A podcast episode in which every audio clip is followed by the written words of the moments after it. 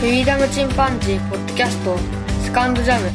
この番組はアマチュアバンドフリーダムチンパンジーのメンバーが思いついたことを好きにお話しする番組です。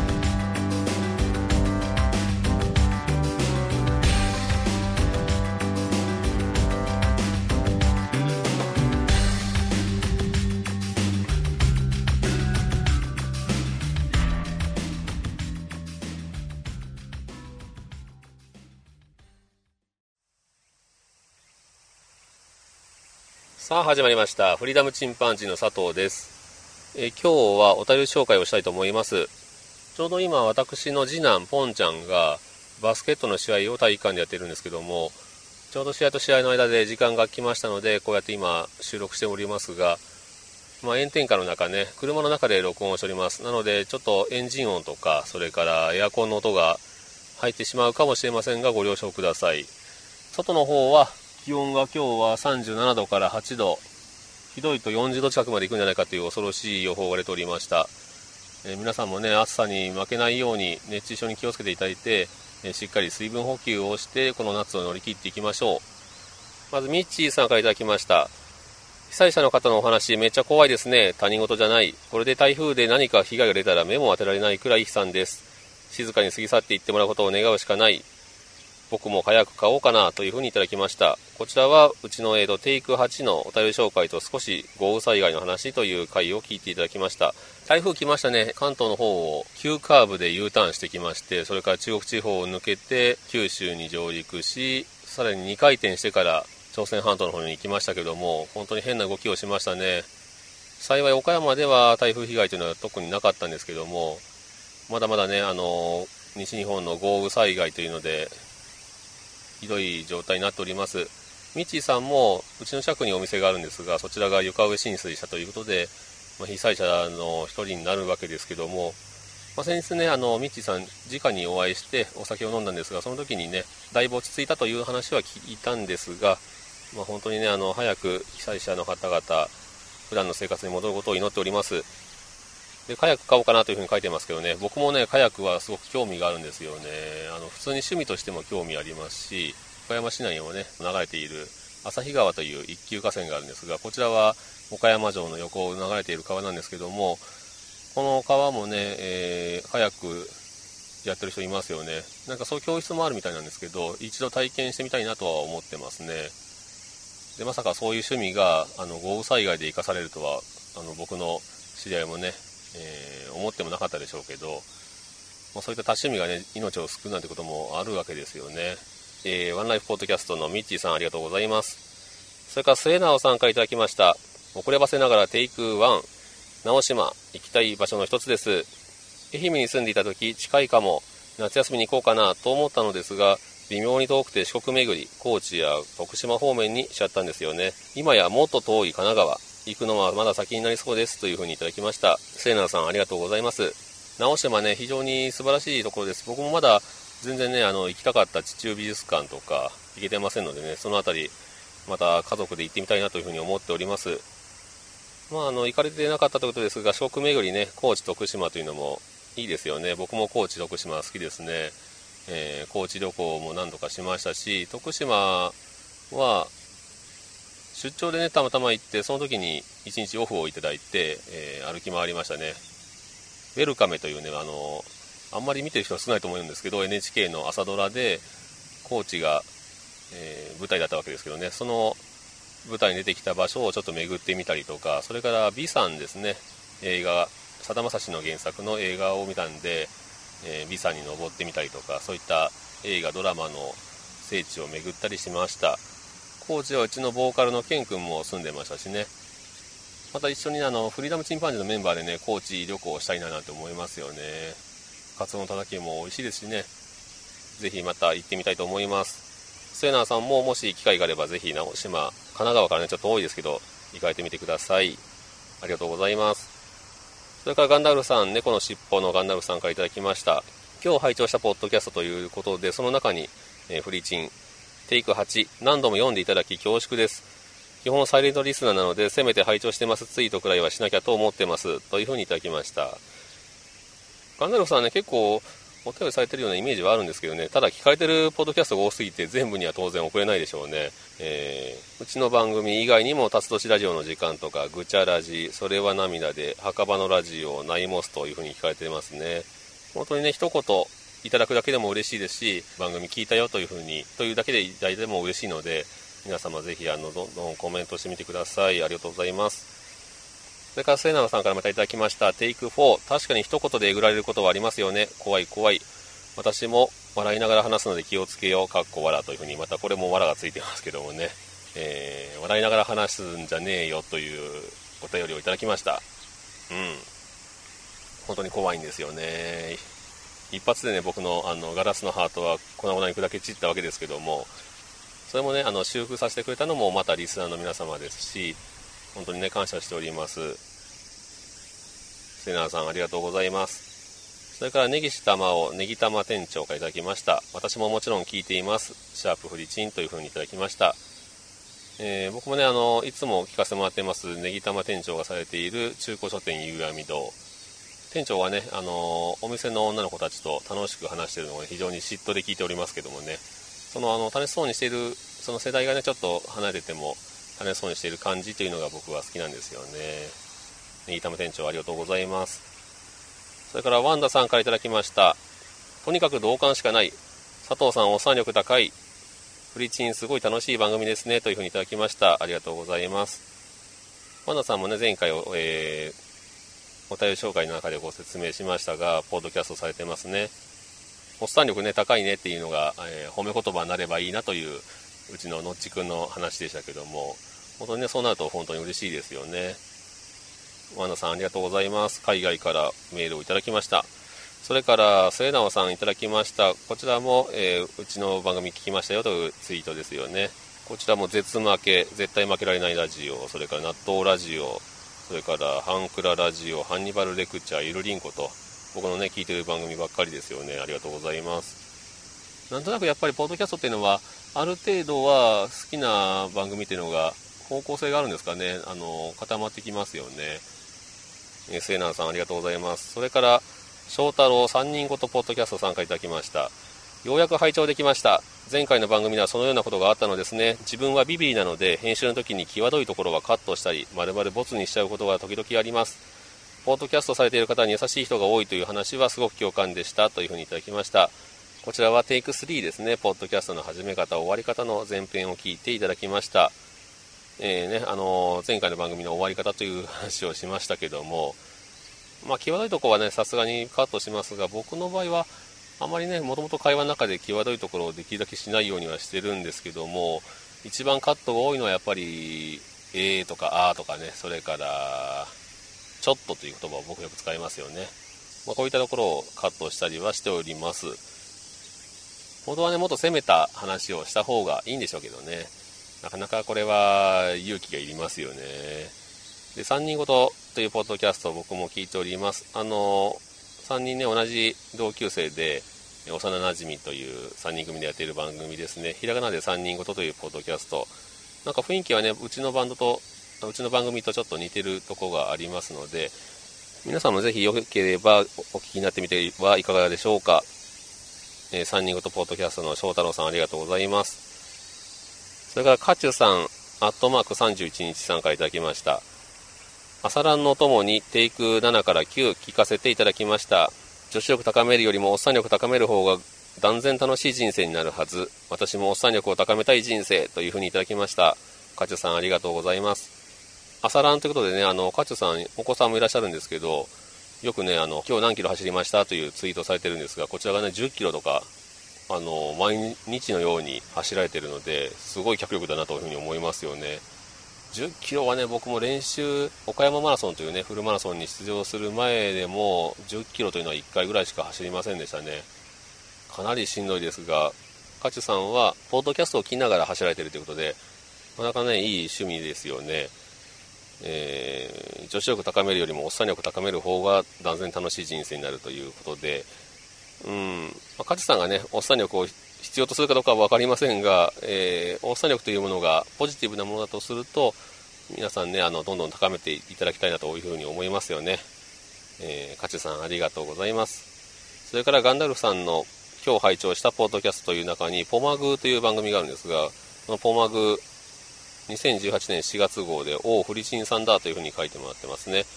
えー、ポッドキャストマッピングという番組があるんですけども、こちらの方で、うちの番組を紹介していただきました。皆さんもよろしければ、ポッドキャストマッピング、聞いてみてください。で、続けてガンダルフさんから、テイク9の一人旅羨ましいというふうにいただきましたね。あのー、僕も会いたかったポートキャスターのユニュンさんとお会いできて、非常に楽しかったですね。で、これに関してイギーさんからもいただきました。フリチンテイク9拝聴どうやって撮ってるんですか？風防をつけた直マイク撮りかな、そのまま当たりですね。えー、オリンパスの LSP2 というちっちゃな、まあ、一応これでもリニア PC で録音できるんですけども、IC レコーダーで録音してます。風防の方は、100均で買ってきたね、女性用の髪飾りの、えー、毛でできた毛玉のボンボンをですね、えー、母親にちょっと改造してもらって風防にしてます。で、周りの音もいい感じで、旅感出ていいな。てか、鹿って鳴くんですね。きえー。ポートキャストやってる人の交流羨ましいですね。詳細にテルボンを紹介されてほっこりというふうにいただきました。本当にね、あの、ポッドキャスター、っていうのは、なんとなく今はつながりがある時代ですので、えー、好きなポッドキャスターに会えるっていうのは本当楽しいですよね。僕もイギーさんにもぜひ一度会ってみたいと思いますが、北海道からね、えー、辰年ラジオの時間をお送りされているイギーさん、なかなかお会いする機会はないかもしれませんけども、またね、いつかお会いしてみたいですよね。本当ね、あの、鹿の、親鹿っていうのはなんかケーンって鳴くとかいう風に聞こえますけど、えーちっちゃい小鹿はね、イエーって感じで泣いてましたよね。なんか、あの、とても可愛かったですよ。あの、目もクリーンとしてて。えー、イギーさんありがとうございます。それからコンビニエンスなチキンたちさんも、えー、小鹿の鳴き声わらわらというふうにいただきました。一人旅羨ましいな、やってみたいなというふうにいただきましたね。なかなかあの一人旅というのは結婚するとできませんが、うちの妻がね、気持ちよく行っておいでというふうに、もともとね、妻も行きたいなというふうに話したんですけどね、その、ユンユンさんの展覧会ですね。うちの妻は結構カンボジアに興味があるようでしていつか行きたいというふうに言っていましたアンコールワトとかね。一人旅なかなか最大者が行くのは難しいですがぜひトライしてみてください。コンビニエンスなチキンたちさんありがとうございます。それから巻貝さんからいただきました。テイク9やはり佐藤さんのロケは映像換気力が強いです。8ミリを構える佐藤さんの姿が僕にははっきりと見えますフェードインフェードアウトカットというふうにいただきましたあのそうですね、僕もロケ系で録音するのはとても楽しいですね。編集しててもとても楽しいんですが、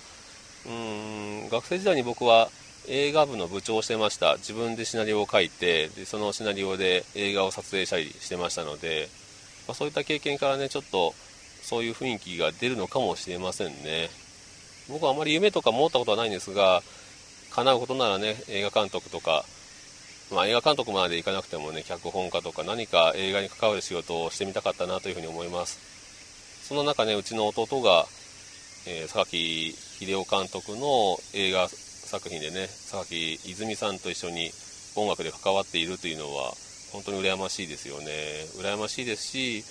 うん、何か奇遇な感じがします。巻貝さんありがとうございます。つい先日ね、あの、ワンライフポッドキャストのミッチーさん、それからクマさんというお二人が、ポッドキャストをされてるんですが、そのクマさんがね、えー、オーナーになっている岡山駅前名刺センターというところに、えー、その3人、えー、ミッチーさん、クマさんと僕とで、ちょっと飲みに行きました。でね、ちょっとお安くさせてもらったりして、今こちらのお店に行かれて、岡山駅の駅前の商店街にあるんですけど、従業員の方にね、ラジオを聞きましたとか、それからワンライフポッドキャストを聞きましたというふうに言っていただくと、最初の300円までの1杯は無料にすると。で、その後は、あの、当然そのまま帰られるとあれですが、注文されたら最初の1杯目は無料にしますよというキャンペーンもされてますので、ぜひ行ってみてください。こちらでね、僕はあの、日本酒いろいろ飲んだんですけど、セミという日本酒、それからカブトムシというお酒を飲みました。どちらもね、可愛らしい絵でね、えー、カブトムシは虹色のカブトムシの絵がついてるんですけど、パッと見ワインじゃないかっていうような雰囲気ですよね。で、うちの母の故郷の山形県のお酒、スーパー口説き上手というのを飲みましたけども、このスーパー口説き上手、非常に美味しかったですね。うん、やっぱりいいお酒っていうのは美味しいですよね。特に二日酔いにもなりませんでしたので、この辺りもいいお酒の、いいお酒たるゆえんかもしれません。熊さんにもね、あの、紹介しとくよという話しましたのでね、こちらの日本全国47都道府県の名酒、それプラス、えー、熊さんの気に入ったお酒というのを、えー、ずらりと並べております、店内に。で、立ち飲みなんですけど、いろんなね、お客さん来られてましたが、お客さんでね、非常に詳しい方が他のお客さんにおすすめのお酒を紹介したりね、そういった交流もされてましたね。うん、とってもあの、おしゃれなお店で、女性の方も来られてました。ふらっと立ち寄ったという感じのサラリーマンの方もいらっしゃいましたし、これはなかなか繁盛しそうな感じでしたね。皆さんも岡山にお越しの際は、ぜひあの、岡山駅前名手センターの方に行かれてみてください。それから最後に、旅尾さんという方からお便りいただきました。こんにちは、旅尾です。おっさん力後編を拝聴しました。どうしても言わずに折れず失礼します。江戸時代の空気吸ってみたい。宇宙船以外の電波は飛んでいない。斬新な着想、さすがですね。江戸時代は可視光線でもとても違うんだろうと。その想像力と表現力は敬服しきりであり、これからも楽しみにしております。では、というふうにいただきました。旅尾さんありがとうございます。旅尾さんね、あのー本当に旅をという名前通りにですね、ツイッターの方で拝見しますと、あちこちに旅行されております。特に真夏は一度必ずあの沖縄の方に行くと、で、離島の方に行かれて、走ってらっしゃるんですね、砂浜を。で、夜はね、満天の星空、本当に恐ろしいほどの数の星空、宇宙にいるんじゃないかというようなね、えー、天の川の写真を捉えてました。僕のね、あの発想っていうのはちょっと変わってるかもしれませんが、江戸時代ね、ぜひ行ってみたいなと思うんですよね。きっと空気美味しいんだろうなと思うんですけど、それと見えない電波ですよね。見えないけれども、電波がない世界というのはどんな感じなのかなというふうに感じます。まあ、こういった気持ちっていうのに響いていただいたという部分は、やっぱりその旅尾さんが、ちょっと大自然の方に旅行されたりするのと似たところがあるのかもしれませんね。旅尾さんありがとうございます。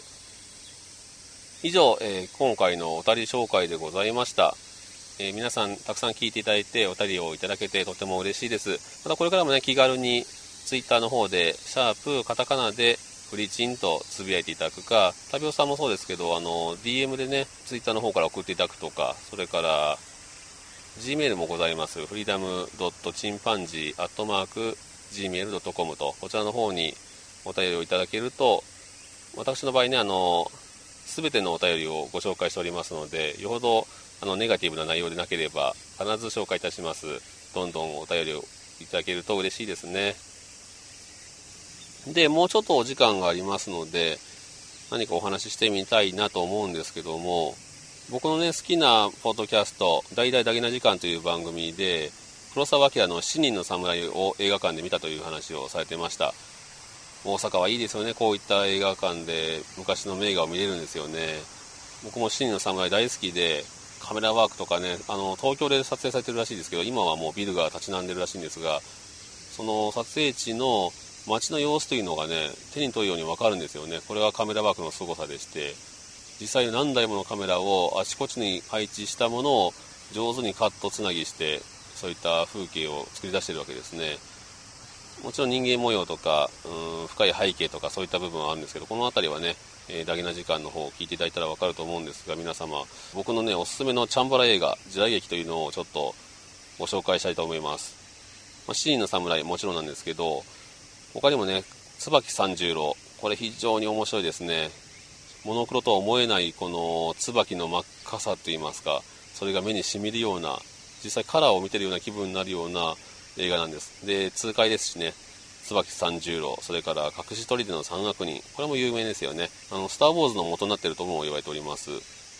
他にもね、僕のおすすめの映画、タイトルばかりざーっと読みますけど、えー、雨上がる。これね、なんか渋いですよね。それから、ドラヘータ。隠し剣鬼の爪。武士の一文。黄昏清兵衛。武士の家計簿。それからね、あの、ビートたけしの座頭市も僕結構好きですね。ラストサムライとか、のぼうの城。超高速参勤交代とかね、えー、この辺りも僕好きですね。本で言うと僕の好きな歴史の小説で言うと、えー、藤沢周平のセミしぐれとか、それから黄昏清兵衛、これもいいですよね。池波正太郎、岡山出身のね、えー、小説家ですが、池波正太郎の蝶の戦記、これがすごく面白いです。それから忍びの風という小説もあるんですが、僕のおすすめはね、忍びの風を読んで、それから蝶の戦記を読んでいただくと、忍びの風に出てきた老婆のくの一お蝶というのが若き頃の話が蝶の戦記になりますんで忍びの風を読んでその今度は逆に若き日のお蝶の活躍を読んでいただくと非常に面白いですね。それからハムロリンさんの日暮らしの木も面白いですし可愛いだれで言うとね、えっと、新保雄一の猫背の虎大江戸動乱始末という本があります。がこれも非常に面白いです。うん他にもね和田亮好きですね。僕村上海賊の娘忍びの国とか信夫の城も好きです。それから朝倉拓也という作家さんの「君の名残を」という本がねこれはもう誰に貸しても面白いというふうに言って夢中になって読んでくれてる本ですね。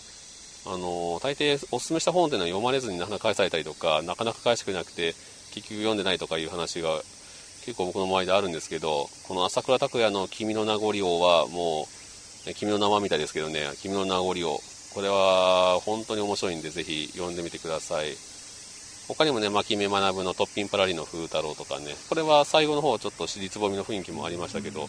まあでも僕結構好きですね。